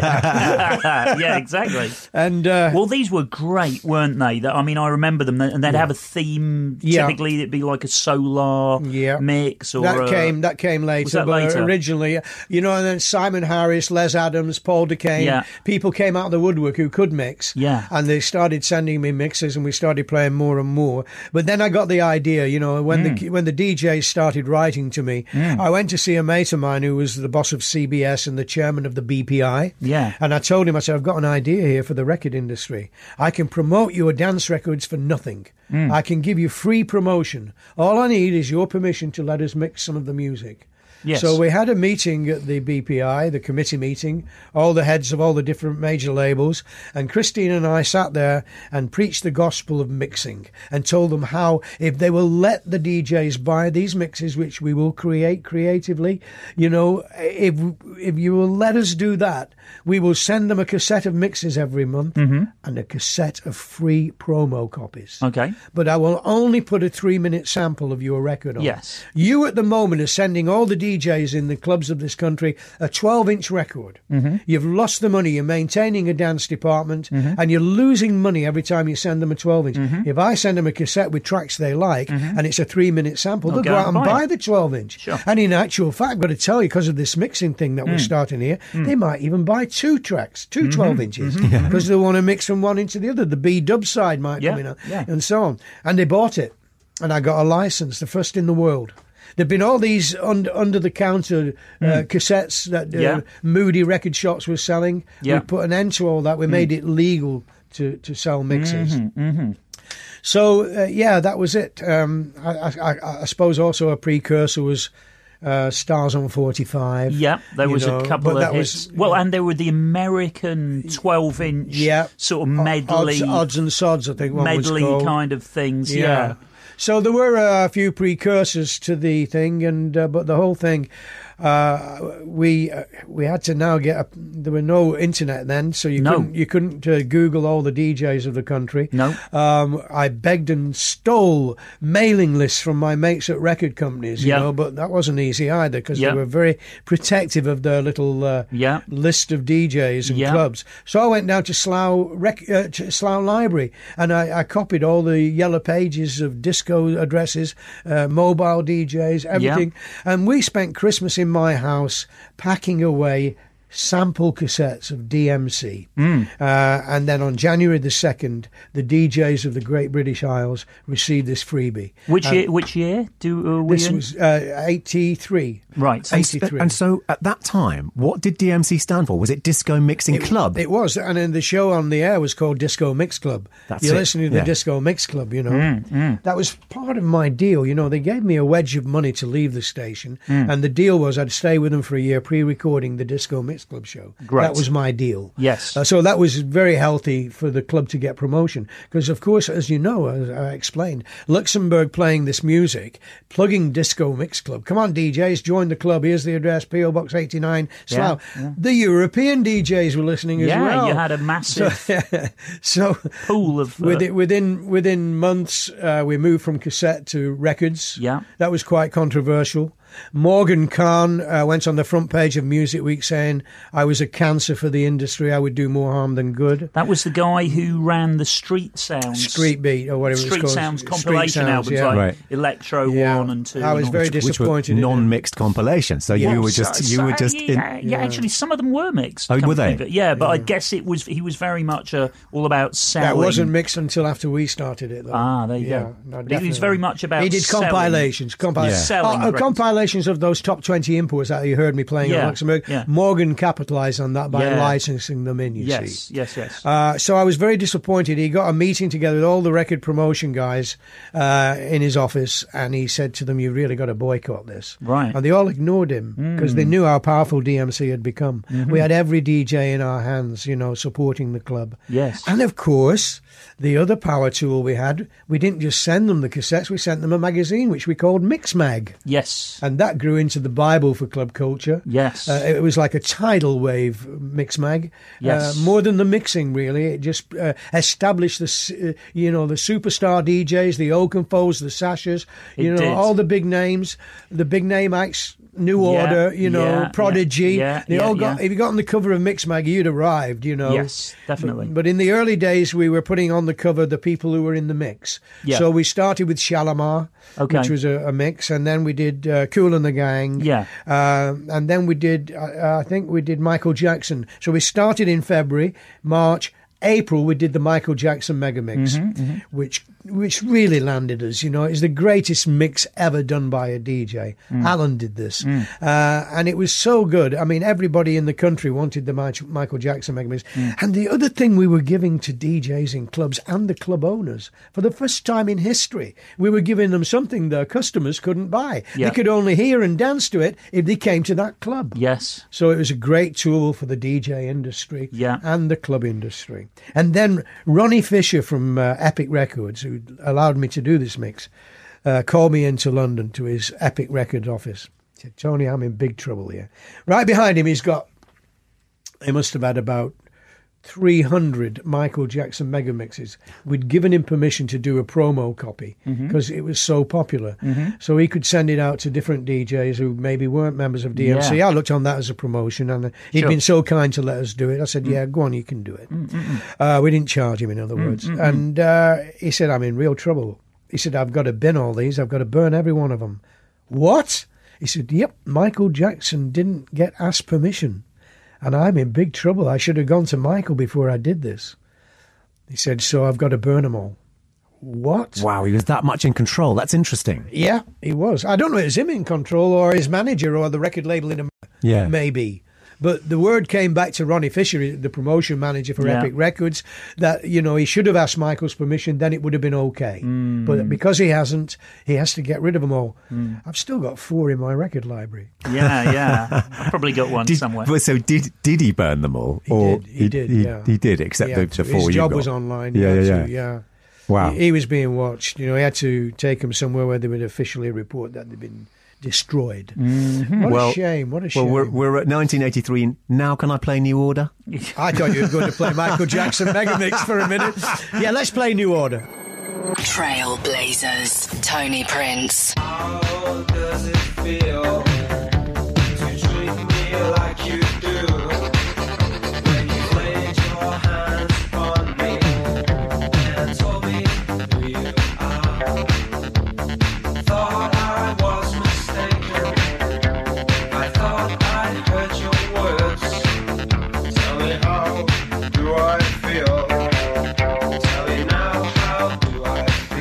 really listen to this record now without uh, referring to and bigging up one of our former guests on uh, on Trailblazers, Mr. Mike Pickering, who of course was uh, resident um, at the, the main club that broke this this, this incredible record in the Yeah. Hacienda. Yeah, so this is what's happening in the clubs, but. Of course, we're in we're in promo land now. Really, you know, with you starting DMC and, and, and inventing the, the, the culture of, of, of mixology, Yes, uh, which had never been a thing. And so, how did that then? You, and you've explained that the, the, it popularized massively with that with that Michael Jackson one. Yeah, and we started becoming international, and we started getting international mixes. Ben Liebrand from Holland, and uh, oh god, we had uh, Bruce Forest from America, Mike Hitman Wilson from Chicago. So it wasn't just uh, British guys, um, but the British guys, we had a little team, and I kind of had the obligation to look after their careers. Uh, and I was finding it increasingly difficult to get record companies to get behind them because they weren't artists. You know, at the end of the day, it was the early days for hmm. DJs to be recognized as artists and musicians. Hmm. Uh, so I started our own label, the DMC record label, hmm. and put it out through Arista. And the first release, we had a guy called uh, Sanny X, a wonderful Swedish Greek kid who'd come to the first DMC. DJ convention, which we'd held at the Hippodrome in London, and he'd uh, he'd begged me to let him do ten minutes on stage, and I said, "No, you're not programmed." And he kept begging me, beseeching me. I said, "Go on then." So what he did, uh, which blew everyone away, he did a live mix. Uh, of Human League, Don't You Want Me, Baby? Okay. And it's what he did with it live, which just blew everyone away. When Right. he finished, he got this massive, a thousand DJs all went away talking about Sanny X doing this live mix and showing them what they could do live. Um, so I brought Sanny over from Sweden. He came to live with Christine and I. Uh, I changed. I built a studio where there was a stable, and uh, next to the studio, a little bedroom for him. And uh, he spent every hour God gave him working in there. I went in one morning, and he'd got like about 50 foot of tape with splicing tape every two inches. And I said, What's that? Oh, I said, It's an Elvis uh, sound effect that I thought would work if I looped it for two minutes. And this 50 foot of tape lasted two minutes and it didn't work. So it was a complete waste of a night's work. But Oh, wow. that's his kind of ingenuity, what he was trying experimenting. So these these uh, mixes were generally like proper razor blade tape. Some of them were, yeah. To Some of- make to make them perfect, they Yeah. did actually use uh, editing facilities. Yeah. but they were the early editing facilities. There was Yeah. no digital editing. No, Yeah, no, this is way- what I no learned on. This is a, this is a block. like this is quarter inch tape Yeah. and, a, and an aluminium uh, block and, and a- some, literally some sticky tape and a razor blade. That's what I razor learned on. Yeah. Exactly. I mean, radio DJs knew it well because we used to edit our interviews, didn't we? Yeah. Like you'll be editing this one. Yeah, maybe we should, in honour, uh, uh, we should any editing should be done with razor blade. Razor blade, yeah. I wouldn't bother if I were you. Try, try cutting a wav, mate. That's Yeah. not going to work. anyway, I told Arista my first release is going to be a remix of Tina Charles' "I Love to Love" Yeah. by Sanny X. Yeah, yeah, yeah. Uh, and uh, they they'd given me a little advance. It wasn't a lot of money. Okay. I was going to release with them, I think, something like eight records a year. Right. And we had a budget of maybe a grand a record. Mm-hmm, mm-hmm. Um, so, yeah, we, we were getting a label started, and mm. my producers were going to be able to do productions in the public sector. Great. So out came this record. And what, what was magic about it was what he did with her voice, which mm. was one of our problems in the early days of mixing and remixing. Mm. When we started remixing, I mean, Adam Ant freaked out. He wouldn't let us go anywhere near his voice.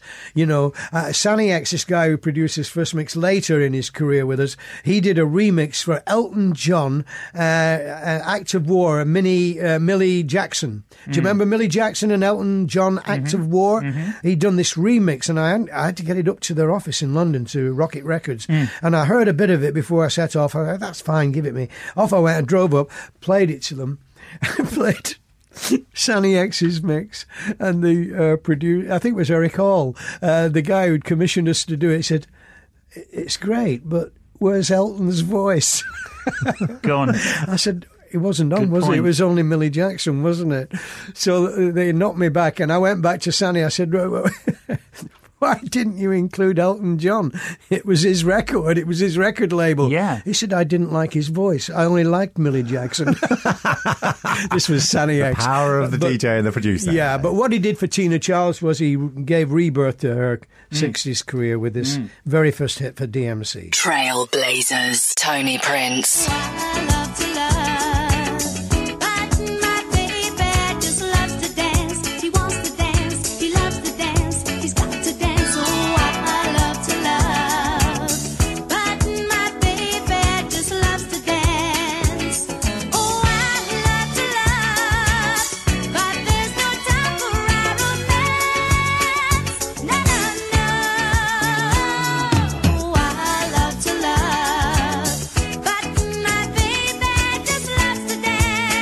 What an absolutely fascinating insight into into you know dance music production culture and remix culture and mashup culture, the whole thing. Yeah, So- that was using a commercial uh, riff with a sampler and putting it over a new bed of music, and it just it was just magic. It caught Arista unawares. You know, it entered the charts. I can't remember where it came in, something like number forty or something like that, and they weren't expecting it, and they hadn't pressed enough records to follow it through.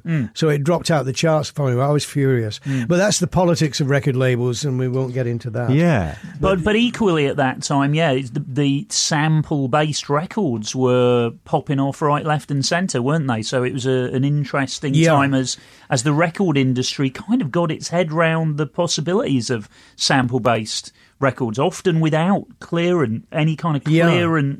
Protocol in place, but then it, you know, bomb the bass, Beat Dis, or or whatever comes through and turns into a smash. And it does have other people's music in it, but it's not cleared. That was that was a big problem in DMC's early days. You know, these guys would use samples over some music, mixing and mashing it Yeah. with other people's copyrights. Yeah. um, and you know, we needed a lot of help from the record labels. You know, we we got some very irate people coming at us. You know, Yeah. But the the great thing about this was, you know, Mixmag was preaching the gospel about mixing, Yes. and the superstar DJs were starting to evolve. Mm. Uh, you know why? Because they were bloody good at mixing live, and Mm. they went to a lot of trouble to do little things in the middle of a track Mm-hmm. in a in a live respect. And we started the World DJ Championships. Mm. Yes. um, which we put on at the Royal Albert Hall three times. Mm. Um, we had to stop doing it there because the record companies decided because they saw our success, uh, they would put the Brits on there instead of at the Grosvenor House Hotel. Mm-hmm. And they told their promotion departments to not support DMC's annual event. Ah, so I I couldn't see. fill the Royal Albert Hall. We'd been bringing Run DMC, Public Enemy, Yeah. James Brown, Yeah. people like that, Janet Jackson. Yes. They'd all been coming over to get the DMC awards, you know, which made a very colourful evening with all the mixing that was Yeah, going yeah, on. right. But the World Championships developed from a singles competition to a, a team competition. So, so hold on for for people who don't know, what is this contest? What hmm. it's a DJ? It's, yeah, it's it's got two. He's It got started with two turntables or two Technics, or whatever. Two Technics turntables, Yeah. six minutes. Six minutes. to prove that you're the best DJ in the world. Judges on stage. Yeah. The audience aren't judging. Professional judges on stage, and, And off they do go. your thing, yeah. And he came in from all over the world. you And this is this is absolutely fascinating because we we now segue from the, from a, a disco, essentially a disco mixing Yes, thing. yes. And then suddenly you got invaded by by hip hop and by turntablism and That's by right. these guys in in baseball caps that could beat juggle and Yeah. that could do. You weren't just segueing from brilliantly from one record to another or or using quarter inch tape like uh, like Sonny was doing. Yeah. Um, you were th- these guys were isolating beats and breaks and then switching between them and spinning back and doing these incredible tricks. Uh, absolutely. I mean, tricks became very unpopular with the musician uh, aficionados. They didn't like people doing tricks. I try to explain. When a guy spins round his body and comes back on the turntable with his hands, he's making it more difficult for himself. That's what a trick is. He's showing you what a smart ass he is. Let him- Let him, do it. I mean, David Yes. from Germany, who won twice, he did the hip hop trick of all time. He got on top of a turntable with his hand spread down and his body came parallel with the decks and he spun all the way round and on the deck underneath the deck he was spinning on, he pressed the start button and it's, it was cut, cut in a groove and it's, and the DJ went round and the DJ went round and he just went round and round. And I said to him, how many turntables did you go through to before they all broke? He said, only three. so what I want to know is because there's a there's an urban myth around the DMC is when when it's come up and when I when when Zinc was here Okay. we were talking about Cutmaster Swift and it's in my brain because I'm DJing with Cutmaster Swift very soon at, at Okay. Scroobius Pips night. So apparently, and I did I've been to many DMCs but I wasn't at this one. Apparently, Cutmaster Swift did a mix with his bell end. That's what I heard. He actually got his knob out and did a mix with No, you're getting confused with Bad Boy Bill in Chicago. No, Swifty would never do that. He's too too. Well, I'm uh, going to ask him next You week. can ask him. I, I don't think he. I don't think he knows if he's got a bell end. I don't think he knows what a bell end is. well, I'm glad we got that cleared up. Yeah, no, no. Uh, Bad Boy Bill did it with a, a dildo and his girlfriend's breast. Oh, okay. And I was there when he did it. And and here's here's an amazing link that we're, uh, that we're talking about. Bad Boy Bill's girlfriend. so I went to a strip club in Toronto once. It's all in- coming out now. in the in the nineties. And uh, this girl was uh, we it was a positive Positiva tour date, and uh, there was this girl doing a you know dance whatever. And she- she's oh well, how come you guys are in you know town? Oh, we're DJing over here, whatever. Oh, you, my boyfriend's in the like the music industry, and and I was like, oh, who's that? Oh, Bad Boy Bill.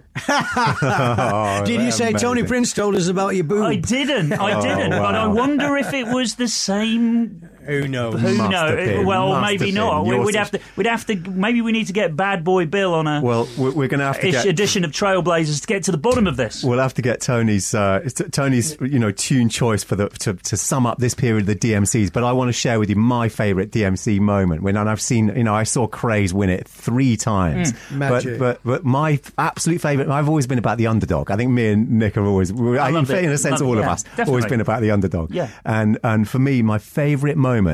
And and and, and, and it's it's so me like this this, this record it, it was it was Dexter it was in when you were in New York in this big ballroom in New York and it was Dexter who who had just started as DJ of the Avalanches that Right. you know lots of radio Yeah. listeners in, in, in the UK know uh, as as their brilliant Mm. DJ and uh, and cut up Meister and he had on uh, on one turntable he had um, the 12 inch of Killing in the Name by Rage Against the Machine. And on the right turntable he just had a tone like Okay. just a solid tone. Yeah. And then he he basically did this brilliant thing where he, he, he cut up this record and then he, Yeah. he did he, he he did he echoed like the for example the the woo, He changed the speed. amazing He changed Tom- the speed. Yeah, the yeah, amazing yeah. Tom Morello guitar solo. yeah, yeah. He would echo that with the tone by Okay. Moving the pitch. He'd actually Yeah. play So the he, tune. yeah, he would play the tune on the tone, Yeah. and he was echoing all of these incredible things that Tom Morello was doing, but with this tone, Okay. just by manipulating this Yeah. Turntable. It's This is before the days of you know we all you know take a CDJ for granted now, but he was doing it with a Technics 1210 Yes, turntable. know. It was one of the most amazing things, and it was tune perfect, pitch perfect, beat perfect, absolutely I thought he should have won that night. Actually, and then, actually, the crowd, he he was the crowd's favourite that night. But of course, Who won the that night? It was the first time that Craze the won it, time? and because the all the the, tech, the real technician judges who were real anoraks. Was that the year we did it in New York? The World that's right. Yes, it was in New York. Yeah, yeah, Yeah. It, and absolutely incredible. And that was he start, started a, a love affair with the DMCs. You know that Amazing. that night. So, um, so Tony, what have more to the point? What have you chosen as as as the moment? Well, I've got to say, um, I've been uh, at the side of the winner uh, throughout the event for 30 years now. I've never missed a mix, even, you know, in the early days at all the heats around the country, sometimes go to uh, national finals abroad. I've never missed anything, never missed a beat. Uh, and it was always my dream that these DJs would take it one step further and become groups. And so we started the team championships. And my dream actually came true with uh, a bunch of guys, four guys from France, who actually went on to win four times the team championships at DMC. And actually, uh, they augmented themselves with a live band. And they've been, became, I don't know whether they are now, but they were up until recently, the biggest musical attraction throughout France. And they're called C2C. And this set of theirs made me cry because you know I'm an old rocker. Yeah. I love the blues, you know, Howling Wolf and things like that. I used to sing, da, da, da, da, da, if you're looking for trouble, da, da, da, da, da. He came to right. Anyway, they pulled this riff out. And the six minute set, four guys, eight turntables, and it was musical. You could actually hear the whole thing, like sometimes scratching and that gets a bit jumbled unless you're watching it. If you just listen to it. Yeah. But listen to this. Trailblazers, Tony Prince.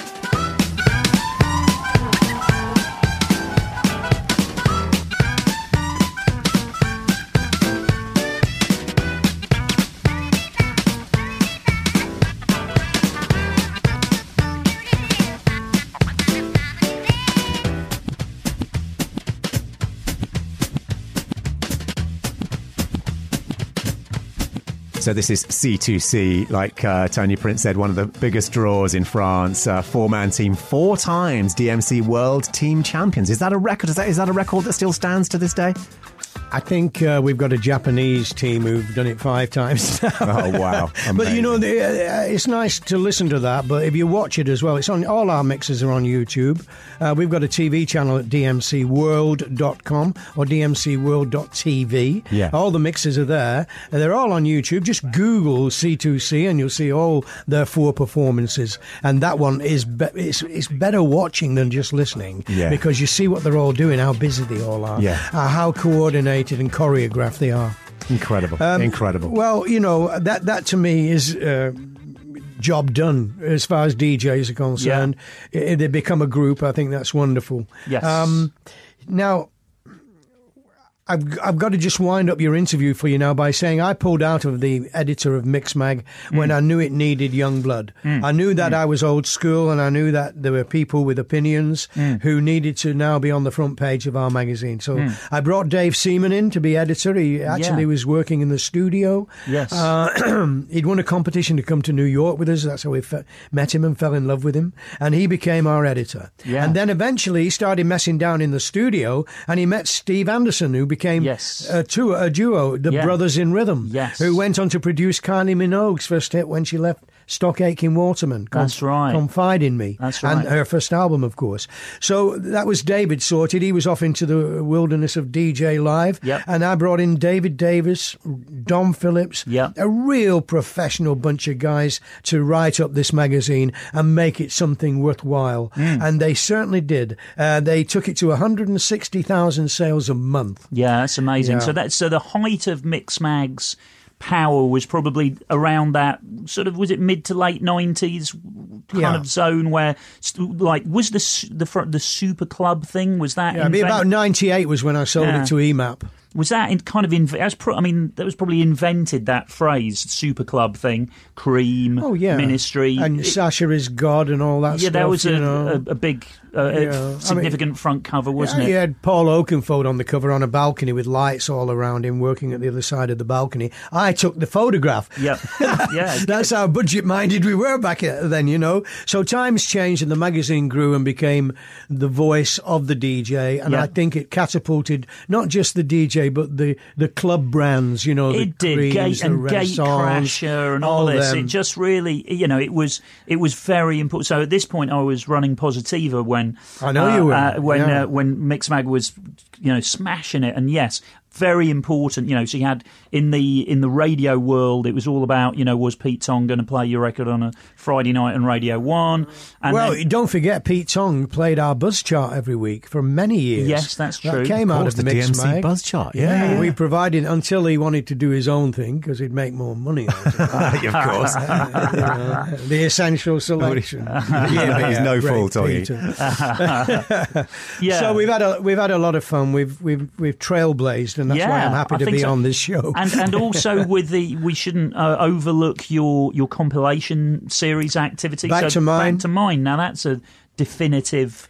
Well, brand. you know, if we were talking all night, you know, we could play some of those artists we chose Yeah. for that series. You know, Yeah. I mean, you, you had Faithless, which was one of our biggest sellers. Yeah. Underworld. Yeah. Uh, fantastic bands. Yeah. And the idea of Groove to- Armada. I remember that. Groove Armada, yeah. Where does it end? There were about 20 came out in total. And what they were, 'cause if people don't know it, uh, you go and ask your mum and dad if they got back to mine cassette on the shelf. yeah. It was uh, uh, these artists choosing music they'd play to you if you went back to their apartment. Yeah, right. After a gig, you went back to their apartment. Yeah. And What would you stick on Their and- favourite music of that moment. Yes. And it was a compulsive series. And the NME called it the greatest compilation series ever. Amazing. I was really proud of that. Yes, rightly so. Rightly So it's been a good life, and Yeah. uh, thank you for having me and talking to me. And uh, I, am glad you're letting me finish the way I'm finishing now, because it's, well- it's the way we started. Well, we. Yeah. we we always ask this one question, don't This we? is it, yeah. With every with everybody, we just uh, it, it's it's really a way to get some a very a, a record that is very personally very special to them and that means a lot to them. And we ask you that if if aliens were building a transgalactic superhighway and, and in order to facilitate that had Yeah. to uh, explode Earth, uh, um, and what what is the record that you would play to them? In order to, to to save them, the to planet, placate them, yeah, Yeah. just Make stop to, feel- to just make them think. To make them feel these, cool. these these these idiotic carbon-based life forms that are ruining their planet are actually all right. Um, let's let's not uh, let's not destroy them. What was the what's the tune that would do that? Well, this tune, this mix, uh, it wasn't done by a DJ. It was done by some producers for the Cirque du Soleil. Yes. And uh, this was on an album called Viva Elvis. Well, we started this show, and thank you so much for having me on it with the King. Yes, we did, And yeah. uh, I'd like to end with this incredible mix uh, done for the Cirque du Soleil. Um, it's on Viva Elvis album, and we've got it here now, and we'll play as much as it as the boys can stomach. It's once again Elvis Presley. Trailblazers, Tony Prince. Now, ladies and gentlemen, for his first appearance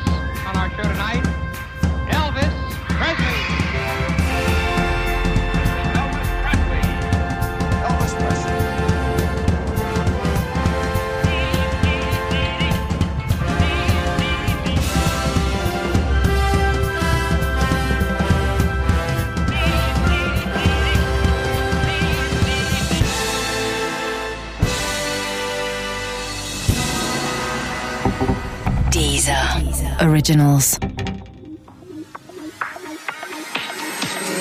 Trailblazers. Thanks for your ears. We hope you enjoyed Trailblazers. Uh, we love your feedback. So if you want to get in touch with either of us, you can reach out to me via Twitter at EddyTM. That's E D D Y T M. or you can reach out to myself, Nick Halkes, N I C K H A L K E S, on uh, Twitter or Facebook. And remember, we've just given you a taste of the, the great music that uh, shaped the journey of our special guest today. Uh, if you want to hear music in full, head over to Deezer.com and you can find special Trailblazers playlists that Eddy and I put together and some special stuff from our guests. And bear in mind that if you enjoyed this stuff on Trailblazers, you'll definitely enjoy the curated playlists that happen on Deezer, Just download the app for free and search for Trailblazers or head to the dance section. where you'll find a playlist for just about any genre you can think of in dance. Trailblazers. Thanks so much to the first ever superstar DJ, Tony Prince, for joining us. And next time, DJ Zinc. Deezer. Originals.